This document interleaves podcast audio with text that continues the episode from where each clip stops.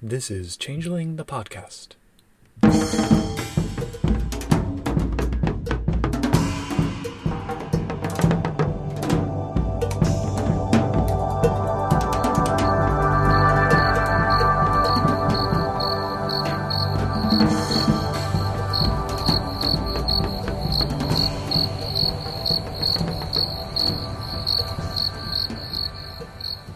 Welcome to Changeling the Podcast.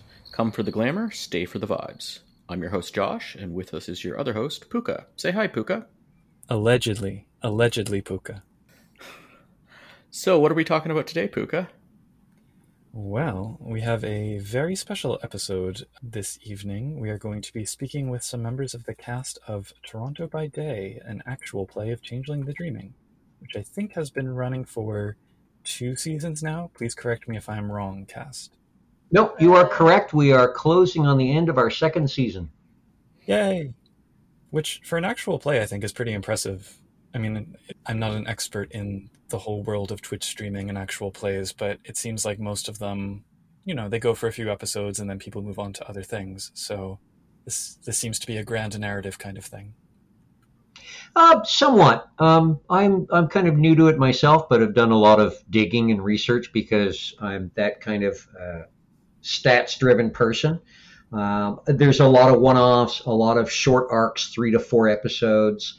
Uh, a lot of them are planned that way so that they they take your attention. They give you, you know, it's like a TV show. Um, they they give you a maxi series or you know a British series, which are only ever six to eight episodes long, and uh, and there you go. And there might be another season. There are a number of uh, games that uh, run long long play. Um, I've seen D and D games that are advertising episode 58 or 43 and I know a number of uh, World of Darkness uh, vampire games that have been going on for a couple of seasons. Hopefully not 58 and then 43, because if you're watching in that or you know, anyway. Um, so cool. Well, maybe just to start, if each of you could tell us who you are and who you are in the game. Uh, Yeah, who wants that's always the good one. Who wants to start? it? um, I'll start. Uh, Certainly. My name's Zev. I play Volodymyr, the Motley's extremely cowardly nocker. And uh, well, I'm Crystal, and uh, I play uh, Lily Winters, your friendly neighborhood korred, who's generally a bit frazzled about things. Cause, uh, And my name's Cliff. I'm the uh, the storyteller, which means I toss out the plot lines and uh, set up the the environment and uh, let the Motley do as they will and go where they wish and um, see what happens does it does it involve snacks? and have the world react accordingly. And yeah, often it does involve snacks. I have been told by players in the past that I put certain emphasis on foods and describing foods. You've made me cry at three in the morning. Dev will like complain in in our comment section while we're gaming of like, darn it, Cliff, I can't. Do you know what time it is? I can't go out and get what you're talking about. I know. So, so yes, this might indeed have been one of those online favorite recipes where you have to get the story first. Uh, That reminds me of kind of the masochism of watching like baking shows when they're making these incredible pastries that you get to see before you in slow motion, but you can't just reach through the screen and grab them. Oh yeah, and, and they have a wonderful set up kitchen, and you kind of look at your own kitchen and go, "Wait, how? Hmm, I can't. Hmm." I don't have of those. Well, so how did you how did you each get involved? I guess in Changeling in general, but then in this game in particular. If you can speak to that. I'm half wondering if we should like just pick an order and keep doing that. We can we can stick with the order we just went with if that if that works for everybody. Certainly. uh, shit. Uh, okay. Um, uh, Ch- Changeling's been so. I've been involved in World of Darkness for about for a couple years with Vampire of the Masquerade, but before this specific game, I was in a Dungeons and Dragons game on Vancouver by Night, run by a different member of the storytelling team. Uh, and when that game uh, came to an end, I was kind of approached and told, "Hey, a spot might be opening up on Changeling. Do you want to sit at that table?" And it was just a immediate yes. I've been hearing about this for a couple years now. Never had a chance to experience it before. I'm in. I want to see what this is about. Hmm. So I'm trying to remember because, like, when I was in college, there was a just a big group of my friends who were really into D and D, and we kind of dipped a bit into some of the World Darkness campaigns, but like, I, we didn't do a lot of it. And like you were talking about with like games that don't tend to run too long for just totally random reasons, mm. having that problem of like, hey, let's play this game, and like you build characters, and it's great, and then like, I don't know, life happened, and it yeah, would just kind of fall apart, and yeah, kind of went a long, long while of just no opportunities to game, and then because I'm Cliff is my partner here, my my husband. So when he got dragged into some vampire games with uh, Vancouver by Night and was having a lot of fun. And they were like, hey, Cliff, you should run a game. You should run a game. He's like, nah, nah, nah. And then finally he's like, all right, what if I run Changeling? And they're like, yeah, sure, let's do that. I'm like, wait a minute. Changeling, I want to play super bad. I, I, I collect, like, uh, in my personal time, I collect a, a lot of just folk and fairy tales from all across, you know, cultures and mm. the globe and whatever. And this just totally fit into where I'm at. So nice. Uh, that's kind of how I got there. Yeah, and I'm I'm kind of the old guy of the bunch.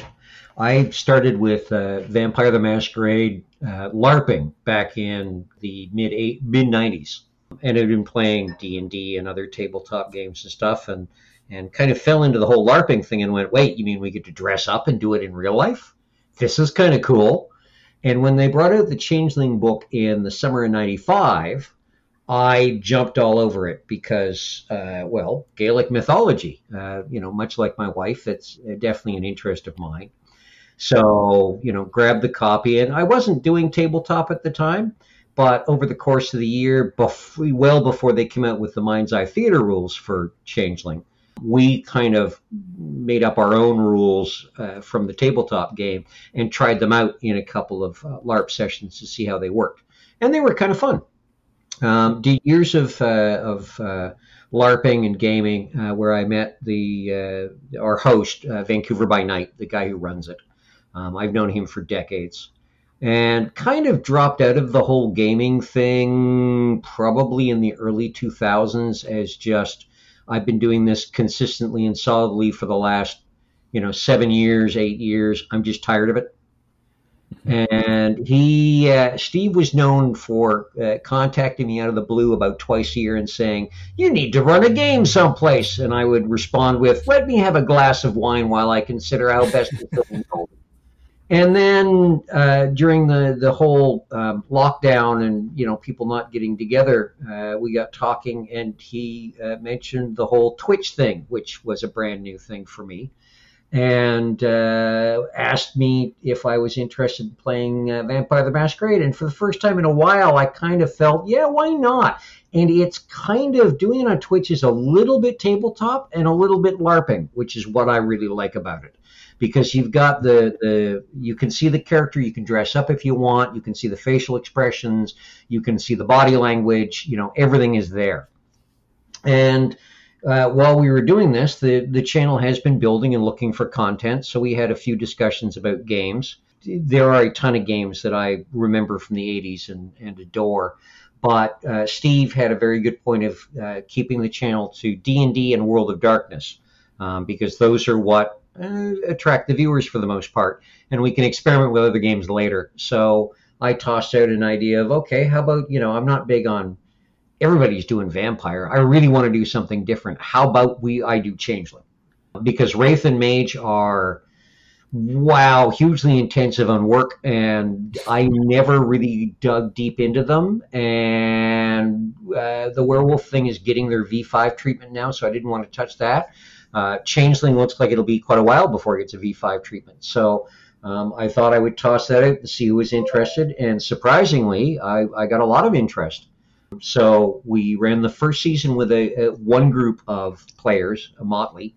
About a third of the way into the second season, real life happened, and uh, several of the players had to leave, all for great reasons. A couple of them are going onward to do other things on their own Twitch channels, storytelling games themselves, uh, getting involved with gaming companies. A couple of them just focused on uh, work and school, and that was eating up their time. So rather than wrapping up the game, we just thought, you know, uh, life is a, a fluctuating thing. People come and go from different groups and friendship circles and everything. Let's just come up with a reason in the game why the Motley kind of mostly changes over. So put out an advertisement um, for players at the table, and over the course of three, was it three episodes? I think that we kind of Something like switched that. over the Yeah. players Yeah. one here, two there, bring in a couple of new players. So at one point we were down to four at the table, and then we were up to six at the table, and then and it settled back in at the five again. And now here we are, and I adore the table. Um, and again, I'm I'm open to it changing if life does that down the road. Uh, but so far, I feel very, very lucky with all of the people that I've had uh, playing the Changeling game. They have all been fantastic to storytell for. Right on. I- I think it's helpful to have that kind of flexibility as well. Like just to be just to be willing to kind of write that into the narrative is for any game, not just on Twitch. But but the LARPing thing is more Josh's bailiwick. So yes, that's actually how I got into Changeling in the first place was LARPing. Oh, nice.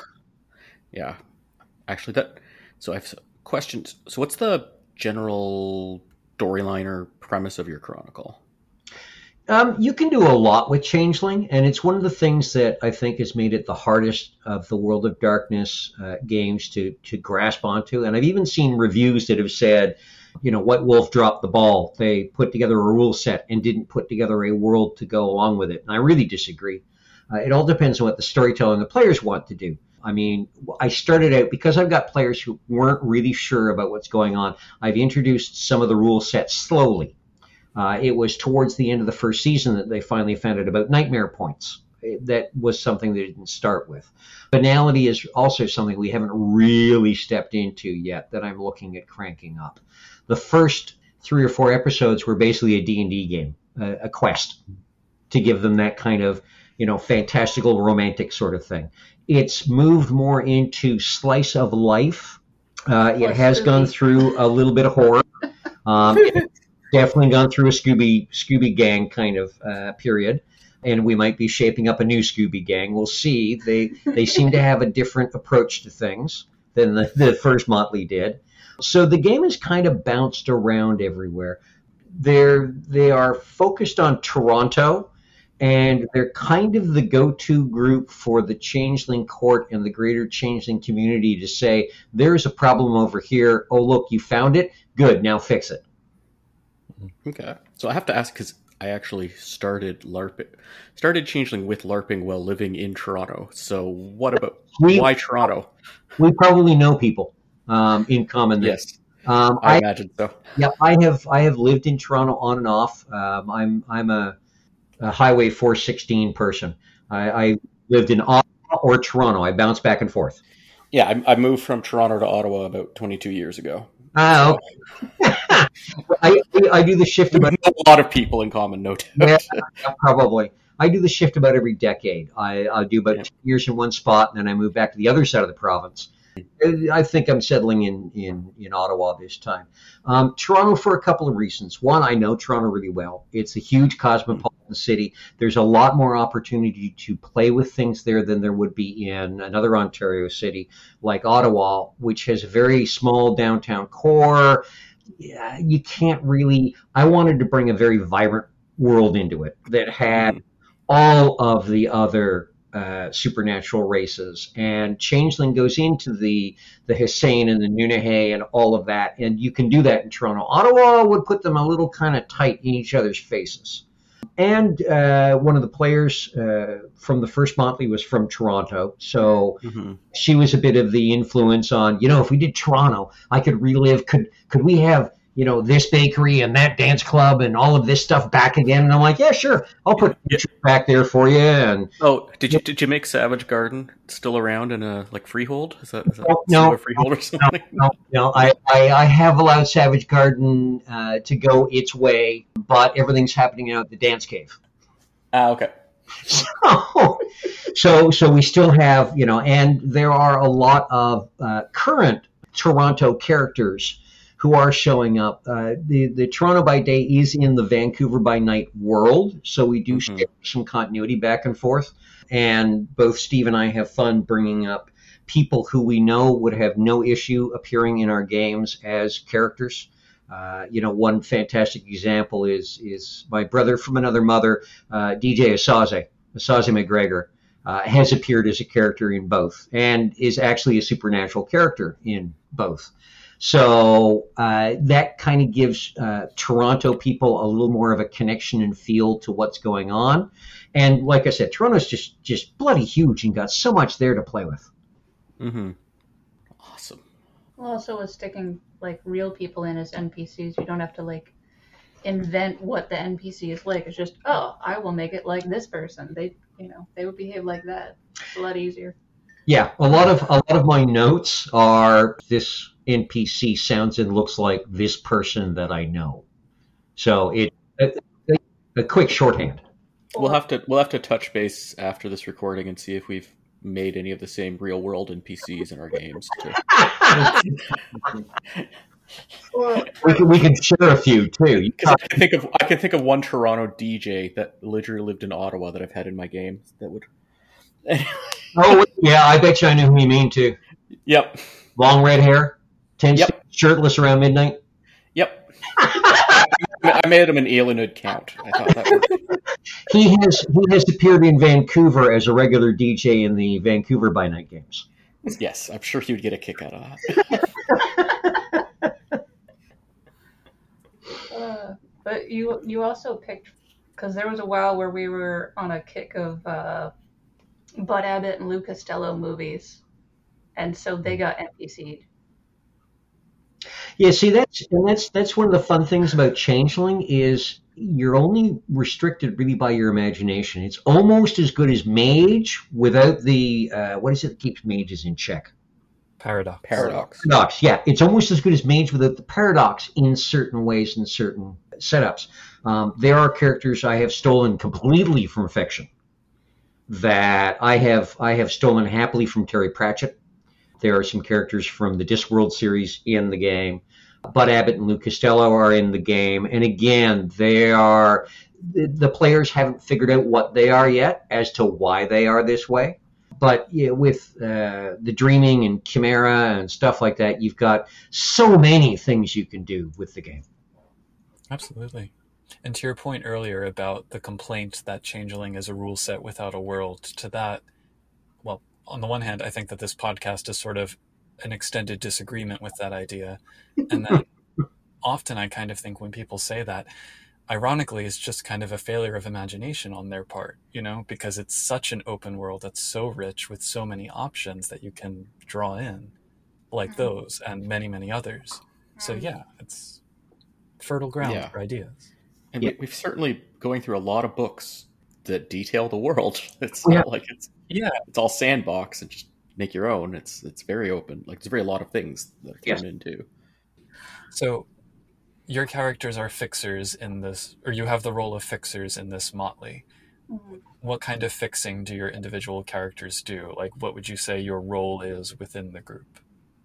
Well, um, I mean, for for my character with the first group, definitely she was more of a like Lily was more of a, a, background kind of person. I mean, she would do, you know, kind of research sort of things or coming up, you know, helping come up with ideas. But with the whole group changing over and my character being the only one that's still there from the original group, it's like, well, now you're the oldest. You're kind of, we're looking to you because, like, Zev's character, I don't think had been in a motley before. I'm not sure how long his character has actually been like aware of what he is, but he seems to have a pretty good concept of, of how of his abilities and what he's capable of. I um, definitely think Volodymyr has been around long enough that he he mostly knows how this all works. Yeah, like I, I haven't. And he's not going to admit that he doesn't. Well, that too. That too, but like I don't because one of our players, her character literally just went through Chrysalis, so she is so brand sparkly new. It's not funny, and two of the other characters, they basically were alone until coming to Toronto and being part of the Motley. So they haven't had anyone to give them instruction on, you know, hey, you're an Eshu, or hey, you're a, um, I'm, I'm not Troll. a troll, and you know, here's what we're about, here's what we're capable of. So there's a lot of looking towards my character of, hey, Lily, what do we do with this? And it's like, oh, no, why do you ask me? It's good to have that role though, because you know there's that difficulty between being a player and being a character, and the Mm. character can't say, "Well, I remember in the book it says this," you know. So to have someone who's kind of the knowledgeable one is helpful. Right, but I mean, like so far, with a, a number of the, the like I, I've already forgotten how many games we played of the second season, but a- 11. a lot of them, for my characters, like okay, well, because she works at her day job is working as a librarian, Hmm. and also she has like a couple of contacts where she she, she can get access to books that wouldn't necessarily be in like a mortal type library but so it's like okay well i'm going to do research on troll type people and eshu type people and crap i need sluagh stuff and um uh, basically putting it as that whatever lily might know off the top of her head isn't necessarily going to be enough to teach someone about themselves Mhm. so like there's so far been a lot of that and also kind of like okay well we we went to court once and you know lily has to be out front and and try and talk to i think at the time it was a duke and a count and go hey so here's what we've been up to. Here's why we've been missing. Here's why we had a complete or, or near complete switch over of people. And oh by the way here's this project you gave us to do that we haven't completed. And there's these other things going on. And you know just kind of a, a an info dump plus please don't squish me.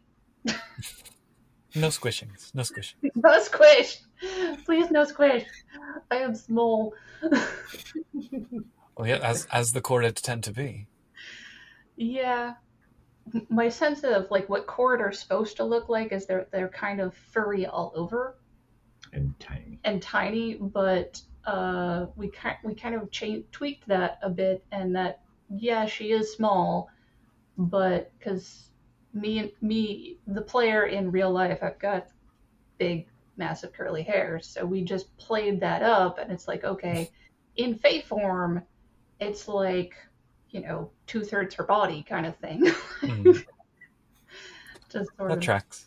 Yeah, And there, bigger more stress she gets. yeah, there, there are a few changes I've made and allowed the players to make to the game, but I can talk about that after Zev um, answers the question Yeah, because I'm interested to hear where he's going. yeah. I, I mean, We largely have been playing rule of cool with a lot of stuff.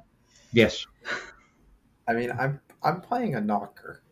My my role in this team of fixers is is very it's it's actually very traditional, I think, for nockers. I I'm building stuff, I'm inventing things, I'm trying to figure out how and if I can shove enchantments into various items to help the rest of the motley and there's kind of an, a detail that I didn't have when I started the character, which was how cowardly he is, which has flavored a lot of what he tries to invent because a lot of it has turned into what can I invent to buy time for optimally, optimally myself, but hopefully everyone else to run away from something.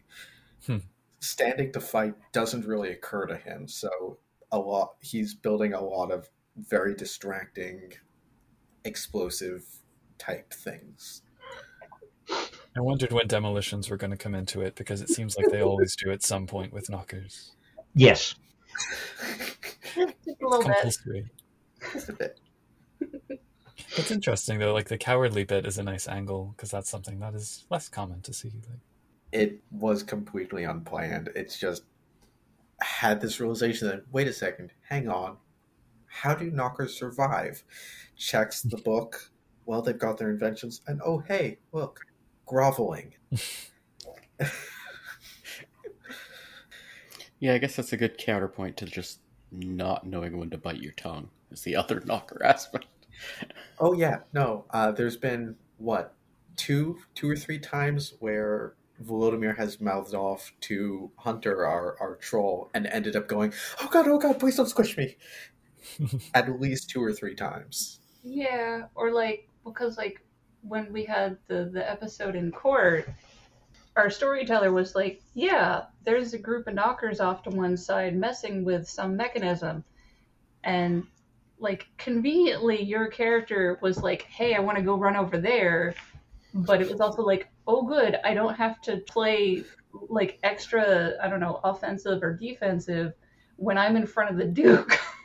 Yeah, it's it's kind. The nice thing about being a nocker is that yes, I, I get to play a character that is wildly socially inept, just wildly inappropriate. I've probably been the meanest out of the motley to the most new and unprepared member of said motley. But throw something shiny and vaguely mechanical, and all that goes away because you don't have to deal with him for a while. What? I, I don't mean to see because I, I feel bad because I'm like I, I don't want to be me like I'm saying that about you like that's not about you that's like just my character and your character like I don't know if I needed to say that Eh, I mean, I, I know just- Volodymyr's I a don't you dick. to feel bad I know Volodymyr's a dick. I'm playing him a- as a dick. He is not a nice person. okay no it just Yep. Fortunately, there are um, systems within the Motley that keep everything level and good.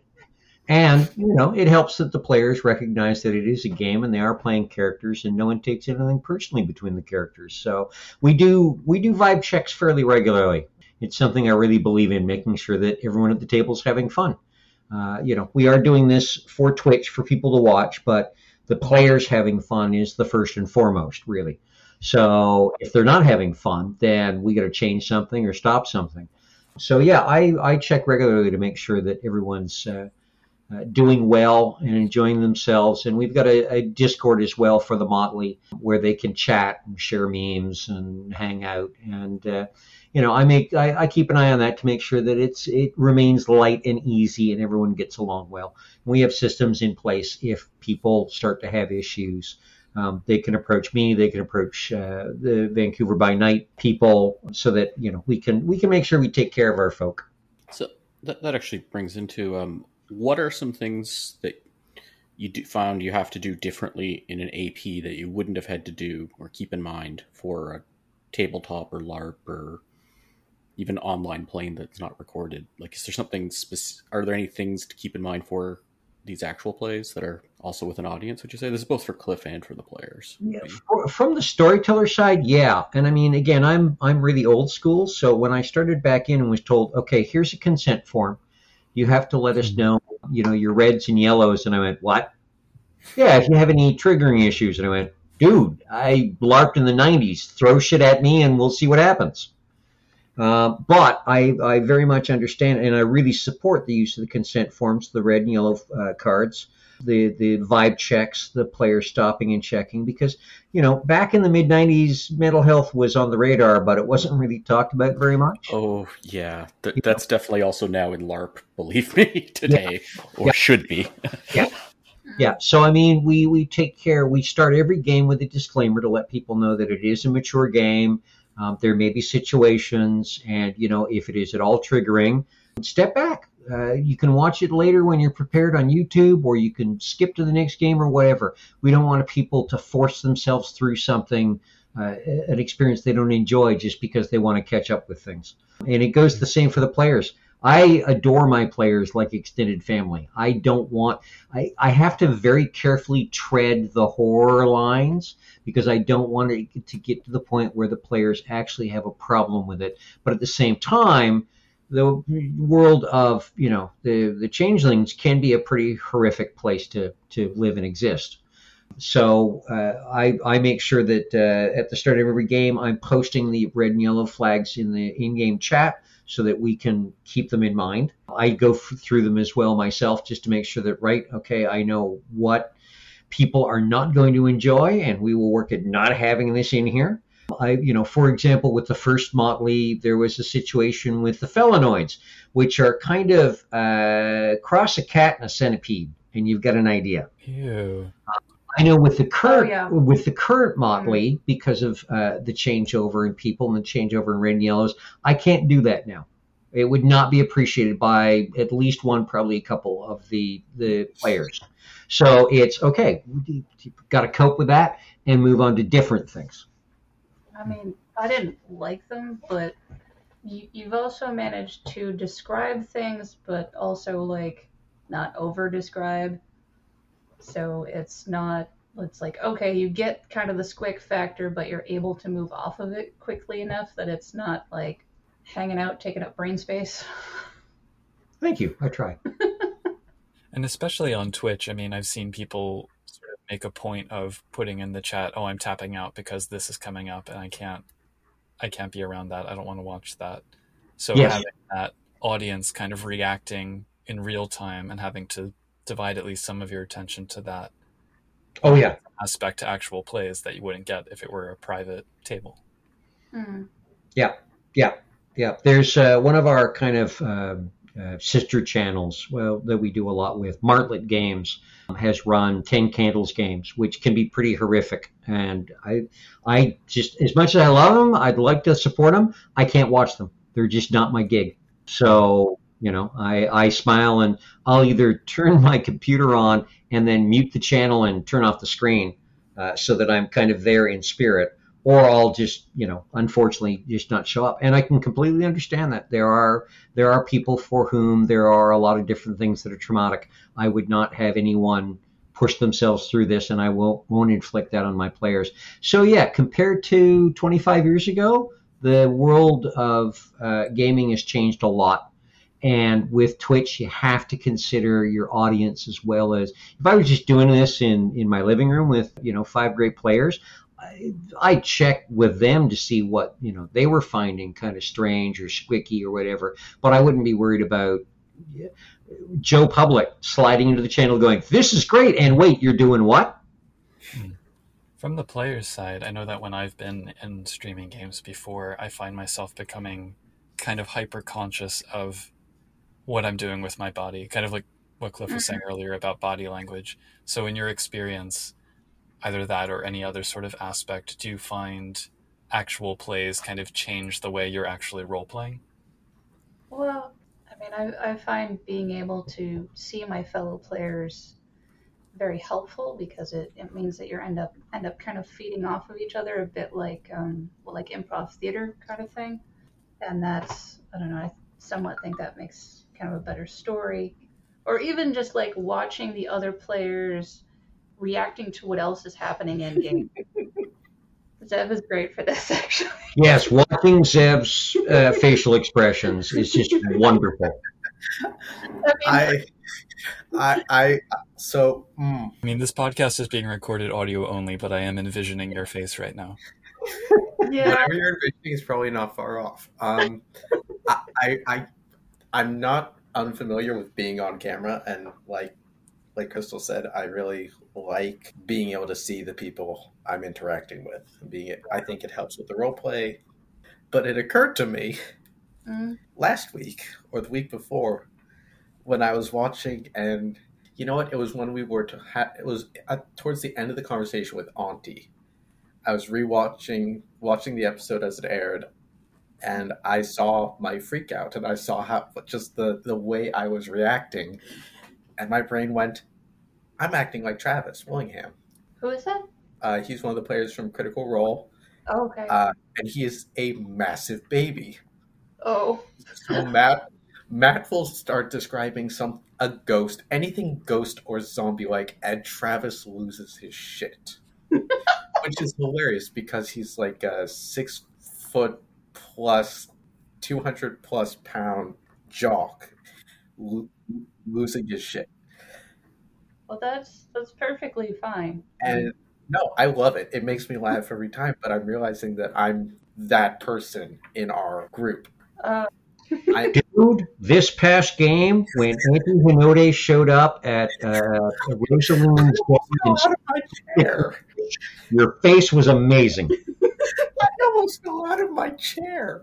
That was shit. That was worth every moment. Like I will be in my little box, silently screaming and flapping my arms and like uh, hiding my face or jumping in circles. Like just yeah, no. Uh, Well, it's good to have that sort of self awareness. yeah. But uh, I mean, from my perspective, I I I think it's wonderful to be able to just like see that sort of honest reaction to things. Mhm. Like, I mean, I, don't- I don't know how, how you you know necessarily feel about it, but like, I mean, I I I love doing it. I'm like internally as I'm freaking out, I'm laughing because I'm my brain is going, "Oh, this is great." But I also feel like if I, if I wasn't on camera, yeah, I don't feel like I'd feel comfortable reacting that way because if I don't, if other, if the people I'm playing with can't see me, because I'm not thinking about the audience. I'm never thinking about the audience. To be Mhm. honest, I'm thinking about you guys. If I don't have my my friends, my table, seeing me freak out, I'm just gonna feel silly. I'm gonna feel kind of stupid.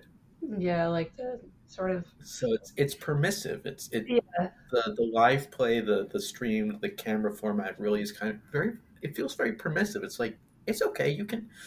We want to see that. We want to see you actually having feelings. mm.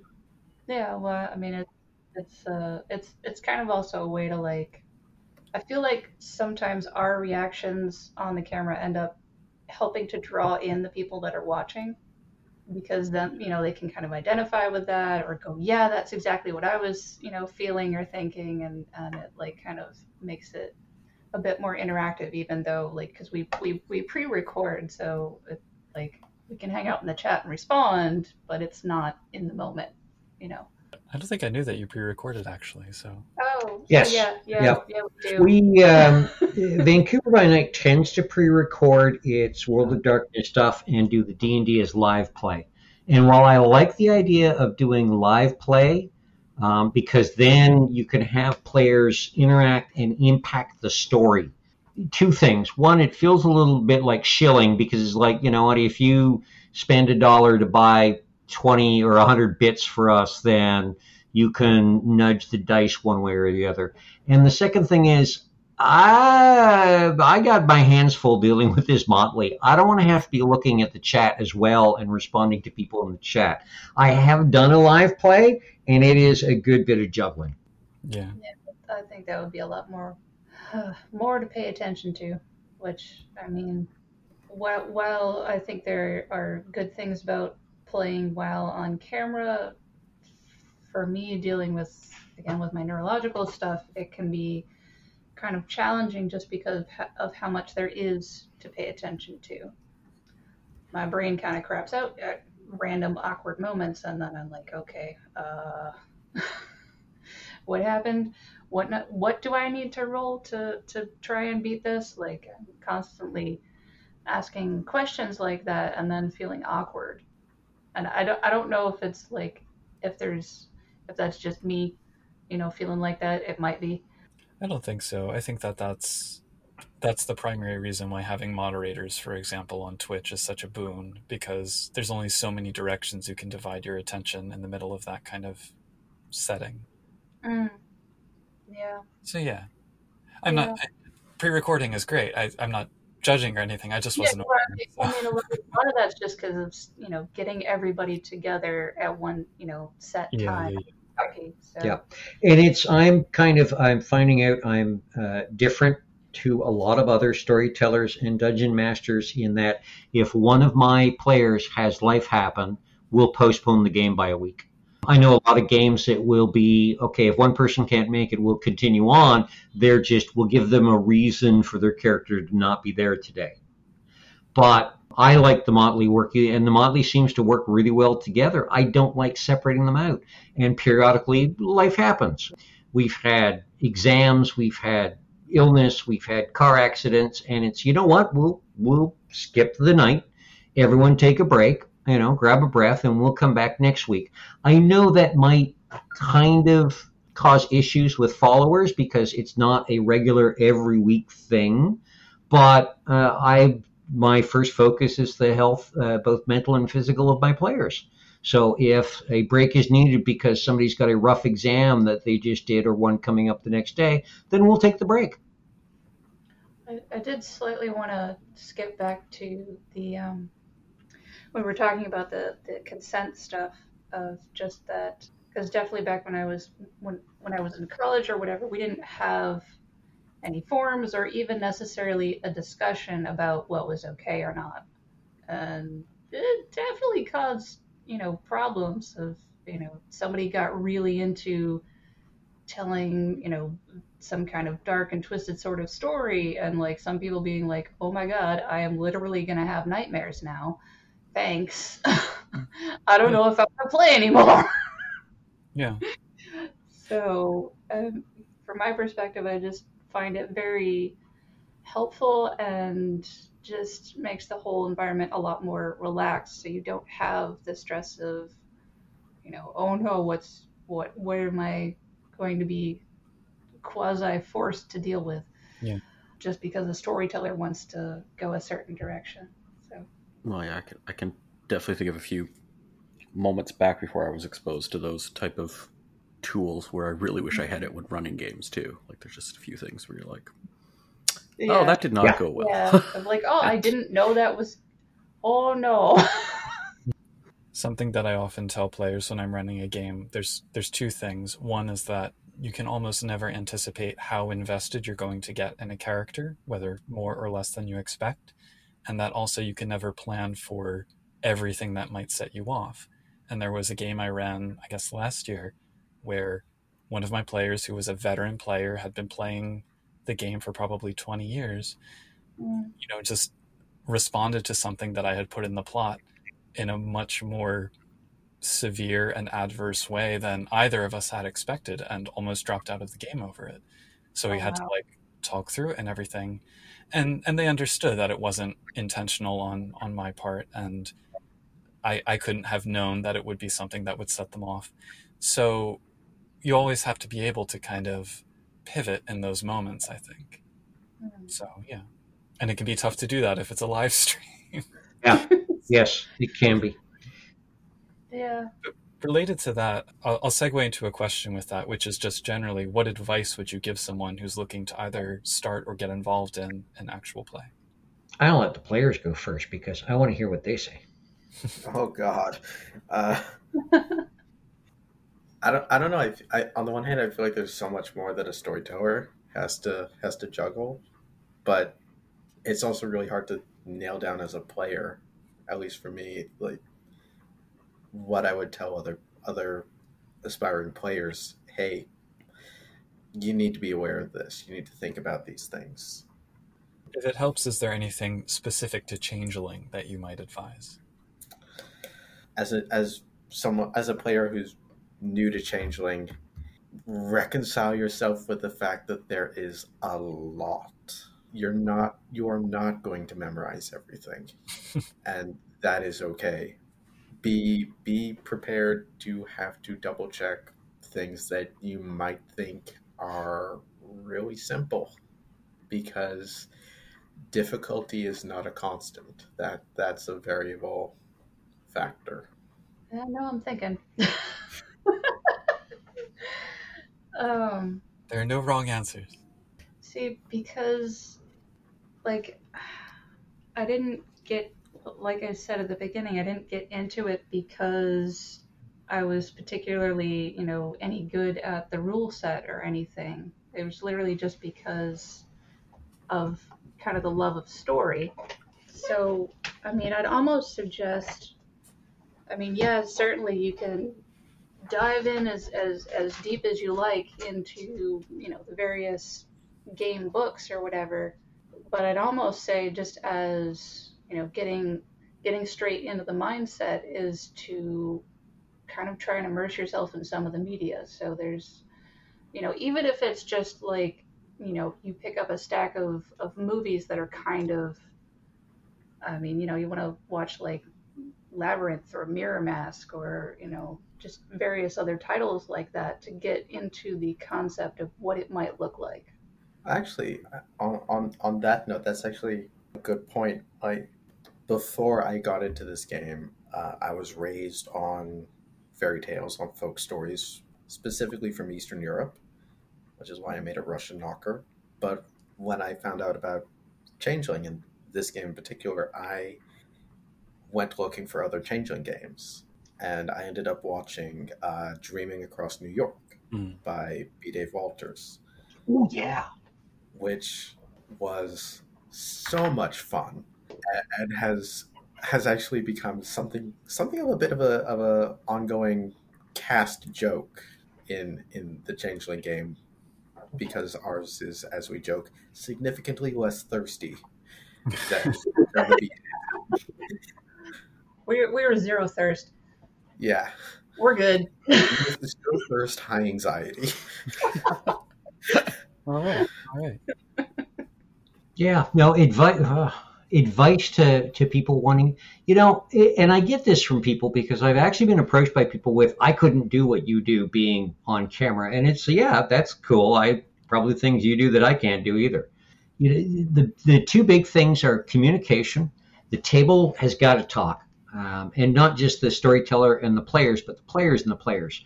Because if there's no communication outside of the game, you could end up going weird directions and everybody no you got to have a story and the story's got to pull together at least a little bit. I mean you know the the toronto by day has got about four active plot points going on right now with side quests included but there's still a direction.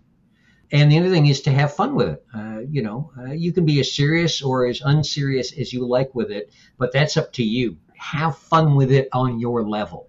Um, whether your fun is the the stats and the processes, or your fun is the the backgrounds and the lore.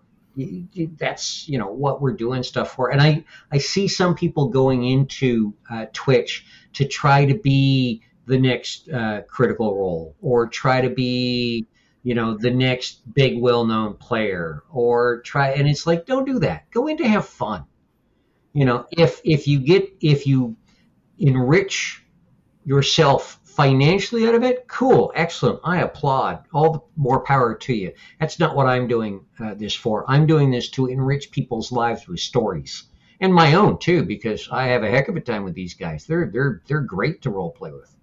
And especially because I can't imagine there are many things more banal than saying, "Oh, this this game is a failure because it's not the next critical role." It's like, no, put that thought out of your head. You know. No, it's Yeah, yeah. Yeah. It's never judge yourself. Was something my grandfather used to say is never judge yourself compared to other people. Either they'll do better than you, and then you'll be jealous and disappointed in yourself, or they'll be worse than you, and you'll become arrogant and full of yourself. Always compare yourself to you, and if you do a little better every day, yeah, you're going in the right direction. So yeah, comparing yourself to, you know, even you know, don't compare yourself to me. It used to drive me crazy when I was told that yeah, this person wants to be you, and it's like why? Dad, do they know what kind of hangups I have? Holy crow! Do they know what they're in for? Because I'll tell you, it's going to be expensive. I mean, I collect some very expensive toys. So, but it's you know what? Go go in to have fun first. Fun first, profit later.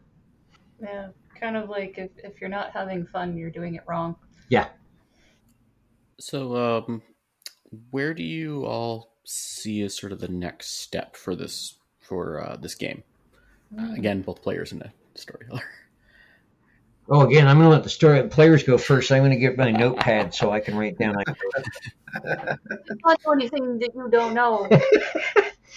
Cheat- that- that's just cheating 101. Yeah, that's That's one of the big advantages and disadvantages to being married to one of the players is that I can bounce things off of her to see how they might fly because she has a player's perspective on the game. The disadvantage is there are times she has to go into the game forgetting what I said Mm, two days ago, what I was planning. Well, this is an Um, opportunity for the players to say, well, we'd like to see the game go in a direction where we all get level 5 treasures. And There are treasures in this game. Y- Yes, I haven't, haven't mentioned that yet. Hmm, funny. yeah. Dang it! I need shiny stuff.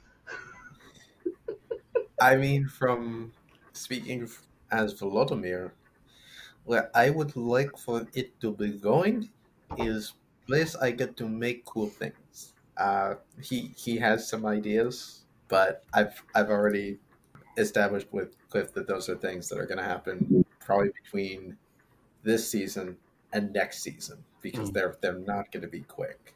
Knock, nocker stuff does not happen quickly. well, until it breaks, that happens quickly. it doesn't it does it does not break my inventions do not break they function 100% perfectly I'm sorry. They of the develop in unexpected They, they, directions. fo- they follow 100% the specifications. It's the specifications that have a few bugs in them. And You can you can have good, cheap, or fast. You are only allowed to pick two out of the three unless it's a nocker, in which case your odds of getting any of them are mm, a little shady. yeah i mean i'm gonna be honest I, I i came into this game with the express intent and purpose of playing realistically the comedic relief uh, volodymyr might be a, a jerk but he's also kind of the comedy character so I'm I'm just there to be be a little silly, fiddle with things, and occasionally curse and say inappropriate things. Excellent. I, I don't know that I've got that that Lilly has plans, other than try to keep the group together and keep them alive through whatever our shenanigans are going to happen because there's always going to be yeah, that's, shenanigans. a, that's a big plan right there. Just um, With what you're against, keeping them alive is a big plan. Yes, and that's a, yes, but because I know I know that that uh, Zev's character is way more concerned about what we're going to be doing next than Lilly is. Lilly is not concerned. Yeah, Volodymyr is one hundred percent convinced that the Motley has volunteered to walk into a situation where they're going to get themselves killed. He is he is terrified. Yeah, no, it's like well, Lilly's pretty sure. I'm pretty sure that what we're about to walk into will be fine. What that leads to or what happens afterwards, I don't know. But I can't think that far ahead with you guys. Just let the nocker walk in front.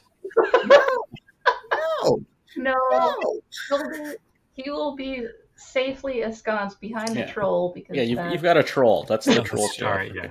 If you have a troll. Yeah. I mean, if he can get away with it, he'd be hiding, staying in the car. But he doesn't think anyone's going to let him pull that off. Oh, haven't you seen like We any action movie or horror movie ever? You definitely don't want to stay behind in the car. That's where all the problems will hit. That's the thing. Truth. Volodymyr is from Russia. It's a safe bet he hasn't seen those movies. no, but you know, I I dated a girl from Siberia at one point, and yeah, Vladimir would have seen that in real life. She liked to tell me about the time her dad, a math uh, teacher at a university, got in his car, drove, was driving home, stopped at a red light, and was pulled out of his car at gunpoint so they could take his car on more than one occasion. Yeah, Volodymyr's seen some stuff. It might have Yes. inspired some of his inventions, which he would love to put in the troll's car if he thought he could get away with it. yeah. Yeah, there's that challenge. The the very first episode, the troll basically went, "You are allowed to be in my car on one condition," and kind of ended up with me making a contract to not fiddle with his car. Yeah, he made a contract with his car. Yeah, it's not with him. I promised the car, Yep. which is a problem. That'll never get to be broken. Enforced by the power of the dreaming. Uh, yep. Womp womp. Yeah. Now, where the game goes will also depend on when this podcast is, uh, is uh, aired.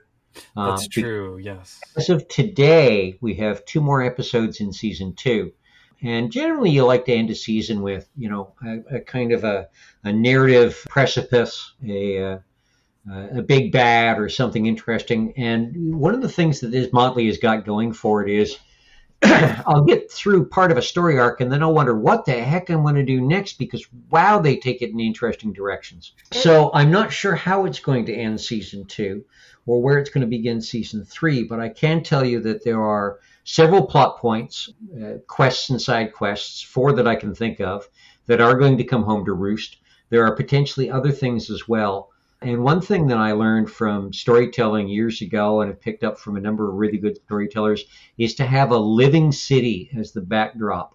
That even though the players are focused in one area and on one project or plot point, there are things going on in the background among the other supernaturals and among the court and everything else.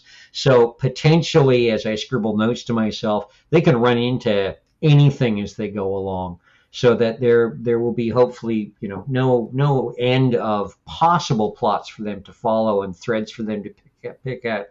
So I'm I'm hoping for at least a third season. Most of the long term games that I've seen on Twitch so far seem to last about three to four seasons and then dissipate or self destruct or something.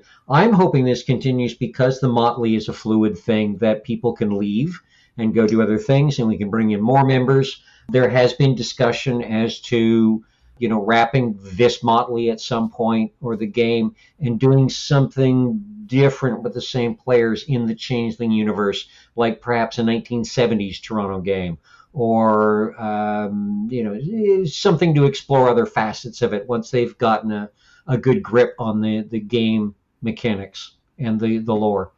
So who knows? Honestly. I mean, I'm I'm a storyteller. I, like I said, I toss the plot points out, and the characters grab them and do things with them. I can never predict what these players are going to do, which is one of the things I love about them. Mm. So. Where the game will be in six months, hopefully wrapping up a wonderful third season and looking forward to a fourth. Right on. more, but I just had the mental image of like if you took a bucket of balls and dropped it in a pit with several raccoons and watched what happened. Bit like what we do with with his plots. Yes. I'd I'd pay money to see that. I mean, to be to be fair, just like thinking about like emerging and kind of developing background plots, Volodimir's got an entire mechanical friend who, what the f- what the hell is going on with him? What is happening? That is scaring the shit out of me. Oh, I And- love so big. and that is that is the nice thing about the players as well is they have all given me enough background and enough leeway as a storyteller that it's entirely possible that over the next uh, couple of months we'll also do some kind of vignettes, one player sort of things that we'll toss up on the Vancouver by Night Patreon for the Patreon members, where it'll explore some of the background and some of what has happened before, some or some of what is happening. Because I could get into Vladimir and his golem for like two solid hours, but it would be unfair to everybody else at the table in a three-hour game to spend two hours in Vladimir's dealing with the golem and his cousins Larry, Daryl, and Daryl. Yes, he did that on purpose. So you know, so so some of that might be coming out too. We we may I may be during the break at, after the end of season two. Uh, we're going to have a discussion about a few things with the game, uh, where we want it to go, what we want to do with it, and if people want to do uh, some exploration of their characters' uh, backgrounds and uh, digging into some fun stuff. And if they do, then oh heck, I'm all for it. Well, I think we can guarantee this podcast will probably come out after the end of season two, but possibly before season three begins. So Excellent. In that case, listeners, you can check out season one and two on the YouTube for Vancouver by Night. Uh, they are all there in nice little playlists, so you can just run through them, check out both the Motley, see what's going on, and enjoy the heck out of uh, Tales from the Rookery. And we'll be sure to have uh, links to that in the show notes. Perfect. Yeah. Uh, so once again, this is. This, So we'll start with well, it's great. It's great to have you guys here. I want to say that. Thank you. Have you all here. great Yeah. to be here. And Yeah. Well, thank- Um, yeah, so that's once again, this is Changeling the Podcast. Uh, you can find us at changelingthepodcast.com. We have a Patreon now at patreon.com slash changeling the podcast. oh, nice. We also, you can also find us on, we have a Facebook page, Changeling the Podcast, uh, Twitter, Changeling Cast, and uh, we have a Discord. Yeah, link to, we don't have a handy link for that, but it's it's on uh, the website, changelingthepodcast.com. Oh, very cool. Yeah. Cool. Yeah, our our game besides finding uh, Toronto by Day Tales from the Rookery on uh, Twitch on Vancouver by Night's channel, uh, you can also find us on the Vancouver by Night YouTube channel. Uh, we do have a Facebook called uh, Toronto by Day Tales from the Rookery. It, it Yeah. yeah, it's not a big group. It doesn't have a lot going on yet, but if it gets bigger, things will be happening. I can be found on Instagram as the Vintage GM and uh, yeah, we've got yeah, all of us have got other stuff that is possibly going on or coming down the pipes because you know there's always uh, stuff in the future that'll be popping up. The dreaming is never ending. Pretty Exactly. much. Pretty much. I'll just go quick because I don't actually, I do not social media, so I, I am mostly on this game. But if somebody wanted to uh, in, in- inquire or invite me to other things, that's you know that's cool. I can be found on obviously the Changeling game, but I can also be found on Twitter at Lucari Gaming 30k, where I talk a little bit about role playing games, but I mostly talk about Warhammer Horus Heresy and Adeptus Titanicus because that, that's that's what I do a lot of a lot of stuff around in terms of just lore and reading and rules. Again, this will all be in the show notes. yeah. Perfect. Yeah. So once again, yeah. Thanks for uh, listening, and uh, don't let your uh, motley walk into certain death. Oh, if they picked it, Ideally avoid. I don't know. Maybe Death should be scared. wonderful. Thank you very much. I don't know.